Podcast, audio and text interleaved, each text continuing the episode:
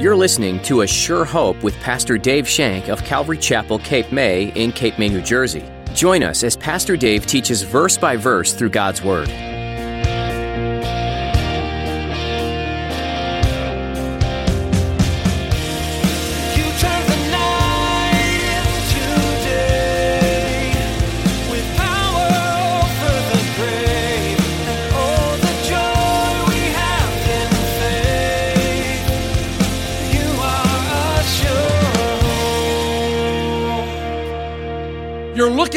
Construction zone.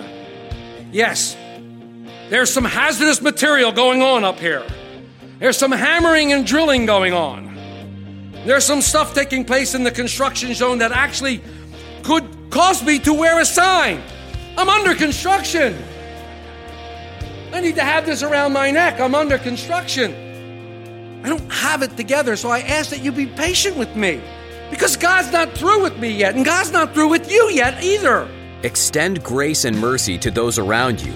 As you listen to today's message from Pastor Dave, he shares with you the concept that we are all under construction. No one has fully arrived. We are all works in progress in need of God's grace. It's important to share that grace and compassion with others. Now, here's Pastor Dave in the book of 1 John chapter 3 as he begins his message, Under Construction. You are sure. 1 John chapter 3, verse 1. Behold what manner of love the Father has bestowed on us, that we should be called children of God. Therefore, the world does not know us because it did not know him. Beloved, now we are children of God, and it has not yet been revealed what we shall be. But we know that when he is revealed, we shall be like him, for we shall see him as he is.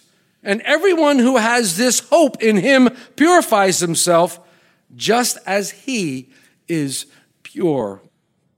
I'm sure that from time to time, all of you, as I have, have noticed the words on a storefront or in a window under new management. I'm sure you've seen that from time to time, and unfortunately, in this current age and the current day we're living in, you might see that a lot more under new management. And when you see these words, it conjures up into your mind a series of thoughts and, and, and impressions. When, when we see these words under new management, we immediately know that the business has experienced a change. The most obvious change is that of leadership under new management. But the new management comes with new motivation. The, the, new management comes with new methods in which the way business is going to be conducted in that particular area. The old way of doing business did not work out. So, in a new way, a new direction is put in place. There's a new way. And when we think about this, we like to think that the change in management will bring forth an improvement to the overall functions of what was once a business. And you've seen it happen. You've seen it happen in businesses that didn't seem to make a go of it. New management comes in, and all of a sudden they're doing well. You've seen it. I know you have. Why? Because with new management comes a new vision, a new vision of what the business should look like, how the business should operate.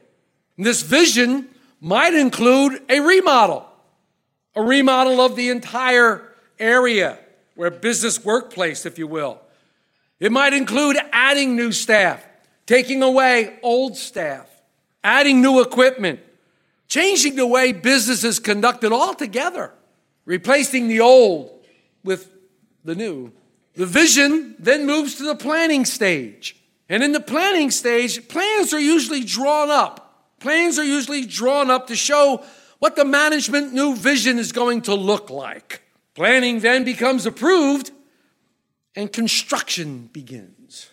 And when construction begins, chaos follows. For some reason, chaos follows construction. Have you ever walked through a construction zone? Most construction zones seem pretty chaotic. And, you know, they can be dangerous. They can be unsightly to look at too. Have you ever noticed that? I mean, highway construction alone, come on. Just take a drive down I 95 for a while. It won't be too long before you have a sign road construction ahead. And you know you're in for bumps, lane changes, starts, stops, delays, maybe even falling hazards. But have you ever noticed how dirty these construction places are? How noisy they are, how disorganized they are, how untidy they seem to be? They're very, very hectic, and they're really disgusting places because you got porta potties decorating the whole landscape. In other words, it looks like a mess. Most construction sites look like a mess. But if you talk to the architect, if you talk to the new manager, they will say that the construction zone is a beautiful site despite all the chaos that's going on. Why? Because they envision what it's going to look like at the end. They have a vision of the end product. They know what they're looking for, and they know that as they move forward, it is a process of progress. They're moving forward. Interesting, this is what our lives look like after we accept Jesus Christ as our Savior. Think about it. When we accept Jesus Christ into our life, He does what we ask Him to do. He comes into our life through the Holy Spirit. We become born again. And then we too come under new management. We come under new leadership. We were once slaves to sin. We sang that. We were once slaves to sin, and our father was the devil. Jesus said this in John 8 44. Now, God, the creator of the universe, is the new management. He's the new leader in our lives, and He has a plan for us. The old is no more. The new has taken place. And you know the scripture in 2 Corinthians 5, 517. Therefore, if anyone is in Christ, he is a new creation. Old things have passed away. Behold, all things have become new. So we have this newness going on. The first thing that happens, we get a new identity. The first thing that happens, we get a new identity. We are now children of God. He is now our true Father, our heavenly Father. And we have been adopted into His family where we have been given all rights and privileges as a family, family member. And you know, back in the dark ages when we studied John 1, we came to the verse 12, but as many as received him, to them he gave the right to become children of God, to those who believe in his name, who were born not of blood, nor of the will of the flesh, nor the will of man, but of God. Become born again, we have a new father, a heavenly father who has designed for us. And my life is now under new management. The new management of my life has a new vision for my life. This new manager that has taken over my life now has a new mas- uh, vision of what I'm supposed to be. The plans have already been drawn up long, long time ago. They've been approved by the chief architect, by the chief builder himself. God has approved the plan. And even in Paul's letter to the Ephesian church, he says in Ephesians 2, verse 10, basically, he says that we are his workmanship created in Christ Jesus for good works, which God prepared beforehand that we should walk in them. So our new manager, our new father, God, has now got this plan for our lives. We've accepted the Lord Jesus into our heart. We believed in his sacrifice on a cross. We confessed our sins. We've been cleansed from all sins. Now we're a child of God. Woohoo! Let the construction begin. Let the construction begin. Now, I need to tell you something before we continue. Contrary to what it may look like, in spite of what it, in spite of what it may appear to you, regardless of this smile that I have on my face and prayerfully my delightful, compassionate discipline and disposition, be careful. I want to fill you in on a little secret. I don't have it all together. You see standing before you, and I pray what you see is good. However, what you don't see and what you don't understand is what you're looking at behind this podium is a work in progress. You're looking at a construction zone. Yes, there's some hazardous material going on up here. There's some hammering and drilling going on. There's some stuff taking place in the construction zone that actually could cause me to wear a sign. I'm under construction.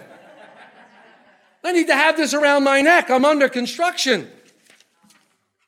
I don't have it together, so I ask that you be patient with me because God's not through with me yet, and God's not through with you yet either. Paul said, I don't say that I've been apprehended for what I've been apprehended for. In other words, Paul said, I'm not there yet. And if the apostle Paul wasn't there yet, I am certainly far from being there yet. Certainly.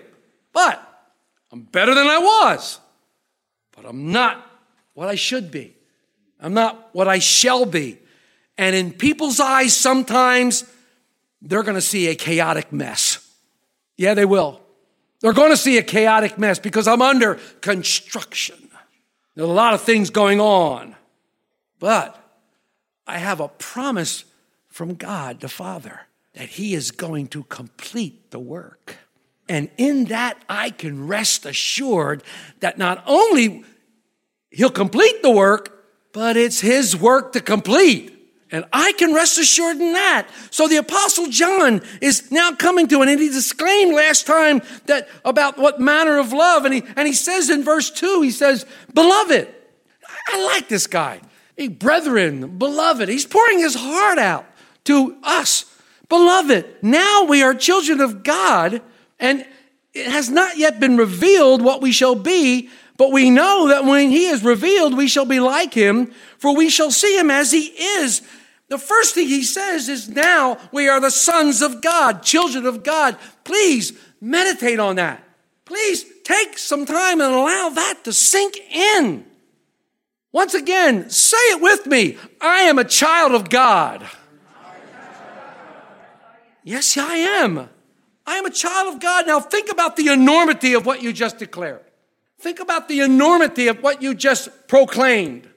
You are a child of God. Think about your position in Jesus Christ. And if you do not know your position in Jesus Christ, then you need to read Paul's letter to the Ephesians, chapters 1, 2, and 3, to see exactly what your position in Christ is.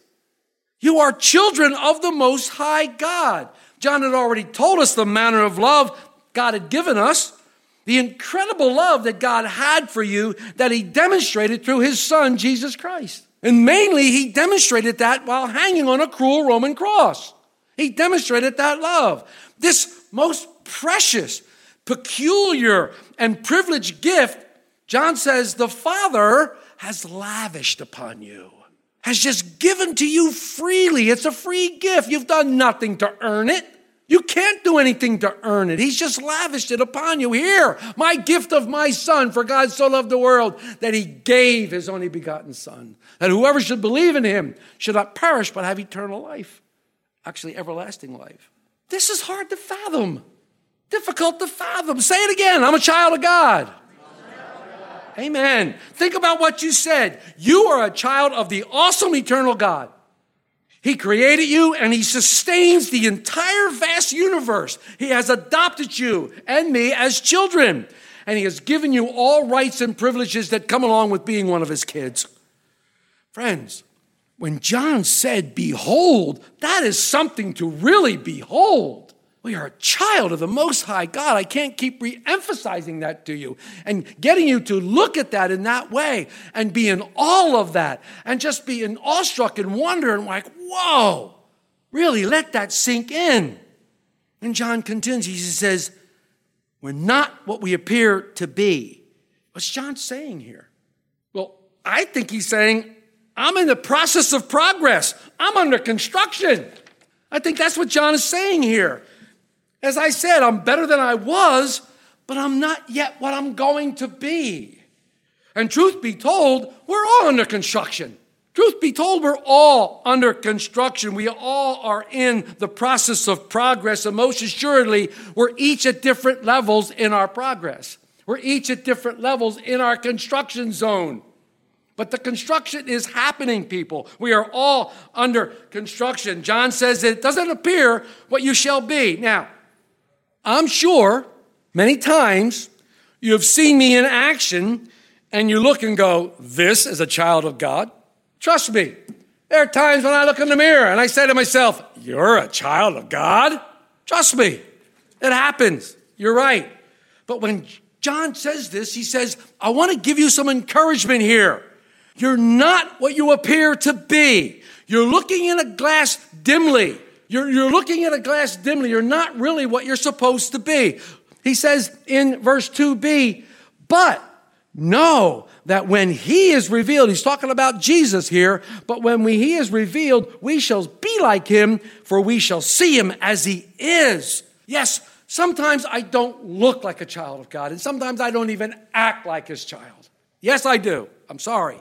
Not what I want to do, but sometimes that happens. John is telling me that when he appears, when Jesus comes before me and I'm standing before him, I'm going to be like him. Wow. Now he's telling me two things, I believe, in that short part of that verse. He's telling me two things. First of all, he's once again telling you, he's telling me, he's telling the world that Jesus is coming back. He's telling me that Jesus will come back. Jesus will appear to us. He will come and get us. Let not your hearts be troubled. You believe in God, believe also in me, Jesus said. In my Father's house are many mansions, and I go to prepare a place for you. If it weren't so, I would tell you. And if I go to prepare a place for you, I will come back and receive you, and there you will be where I am. What a beautiful, beautiful promise. John is one who wrote that from Jesus' own words. There we will be. I'm coming to get you. I will come and I will bring you there. When you're there, you'll be with me forever. So John is reiterating this fact. Jesus is coming again. It's a theme that he hammers through his entire epistle. He says, and when I see him, I'm going to be like him. For I'm going to see him as he really is. When I see him, the construction will be over. I can throw away the hammer. I can have the porta potty carted off. I'm going to be done. The construction will be over. This is great encouragement, folks. This is great encouragement. Those wounds you feel from the construction process, the times you're going through that you're struggling, it's all going to be over with one day, and you're going to see him face to face. You know, as I thought about this, there's a man who went through this and who proclaimed this very thing. His name was Job, and he had some hard times. He had some difficulties. He had a few things go against him, go the wrong way in his life. But in chapter 19, Job says these words. I'm going to read verses 25 through 27. This is what Job says. Remember what has happened to him. He's lost everything, including all his kids. He's lost everything he's owned. And he says this in verse 25 of chapter uh, 19 For I know that my Redeemer lives, and he shall stand at last on the earth. And after my skin is destroyed, this I know, that in my flesh I shall see God, whom I shall see before, see for myself, and my eyes shall behold, and not another. How my heart yearns within me. Job is saying that. Listen to, to Job's voice. Hear the faith coming from his mouth. This was something that he knew. He says, I know. It was much more than a hope. It was much more than a guess. Job, Job knew this for certain. Job knew that he had a redeemer, someone who would rescue him from his crisis, someone who would rescue him from his despair, someone who would rescue him from all the accusations that have been made against him. Job knew this and he banked on it. He knew that his redeemer was not only there, but he was alive. And that because he lived, Job knew that he would live too. I love this. And Job says, okay, there's going to be destruction of this flesh. And when it's completed, I know by faith that I'll see God. What was he saying? He's saying that in my resurrected body, I will stand before the Lord and see God. Because my flesh will be destroyed, my flesh will be gone. This would be a moment of Job's comfort. It would be a moment of Job's restoration. It would be a moment of his vindication. And he would have the confidence in it, even if it came after his death. And I love what Job said My heart is yearning within me. Job's heart was yearning. I don't know if you ever felt your heart yearn. It's something that happens in you that you have this long for. You can call it desire, but our desire is for more of Him, more of His love. Psalm 37 says, If we delight ourselves in Him, He will give to you the desires of your heart, which is more of Him. That's what we desire for. Job was yearning. He was yearning for the things of God to be revealed to him. Does this describe your heart condition today? One of the reasons are you here because you're yearning to see God. You're yearning to know more about Him. You're yearning to get closer to Him. You're, you're yearning because you know that this life is going to craziness and there are porta potties all outside your house. Are you, are you worried because of everything that's happening? Are you in despair? Are you in crisis mode? You're yearning for God. When you yearn for God, He meets you right where you are. He meets you right in the midst of your yearning. He comes in the midst of your despair. He comes in the midst of the construction and He says, I'm here and I love you. And I want to hug you and hold you in my arms and tell you how much I love you. And it's going to be okay. Yes, you're going to get through this. You're going to suffer for a little while, but only for a little while, and it'll be over. See, this is what John wants us to know. He wants us to know that we too should have this hope because we're children of God. And when we see Him, we too have a Redeemer. One who has redeemed us and called us His own, Jesus Christ. One who's rescued us from our crisis, one who's rescued us from our despair, one who is our only hope, Christ in us, the only hope of glory. Our Redeemer is alive. He conquered death. He rose from the grave on the third day. He defeated death. He defeated the grave. And He's alive. And we will stand with Him one day. He will come back and get us, and my flesh will be destroyed. I will jettison this flesh, and He will give me a new body, and I will be with Him forever. Wow. See, Job started that whole thing out with saying, I know. What does John say? John says, We know. Do you know that? Is that how you live your life? Do you bank on that? Is that something that you have in your heart that you really, really, truly know, but we know? Do you truly know that? And when we see him, our construction will be complete because we will see him as he really is and we will be like him. We will be like him. Paul, writing to the Roman church in chapter 8, in verse 29, Paul says, For whom he, God, foreknew, he also predestined to be conformed into the image of his son, that he might be the firstborn among many brethren. We're being conformed in that image. When I see him, I'll be like him. The process will be done. This process of confirmation that we're com- being conformed to, that's the construction that's happening. That's the constructioning. This is our desire to be more like Jesus. This is my desire. I want to be more like Jesus. This is the end result. This is the completed work of God to be like Jesus. Jesus is everything we want to be. He's gentle. He's commanding. He speaks with authority, but yet he's so tender. So tender that he embraces the worst of sinners and draws them to himself. And that's what he did for me. He embraced me and drew him, drew me to him. And this becomes our hope. This becomes what we hope for. This becomes the hope that is in us, that's welling up in, in a side of us. And we know that this hope doesn't disappoint. This hope is true because it's not based on me, it's based on Him. This hope doesn't disappoint. John says that in verse 3. He says, And everyone who has this hope in Him purifies himself just as He is pure.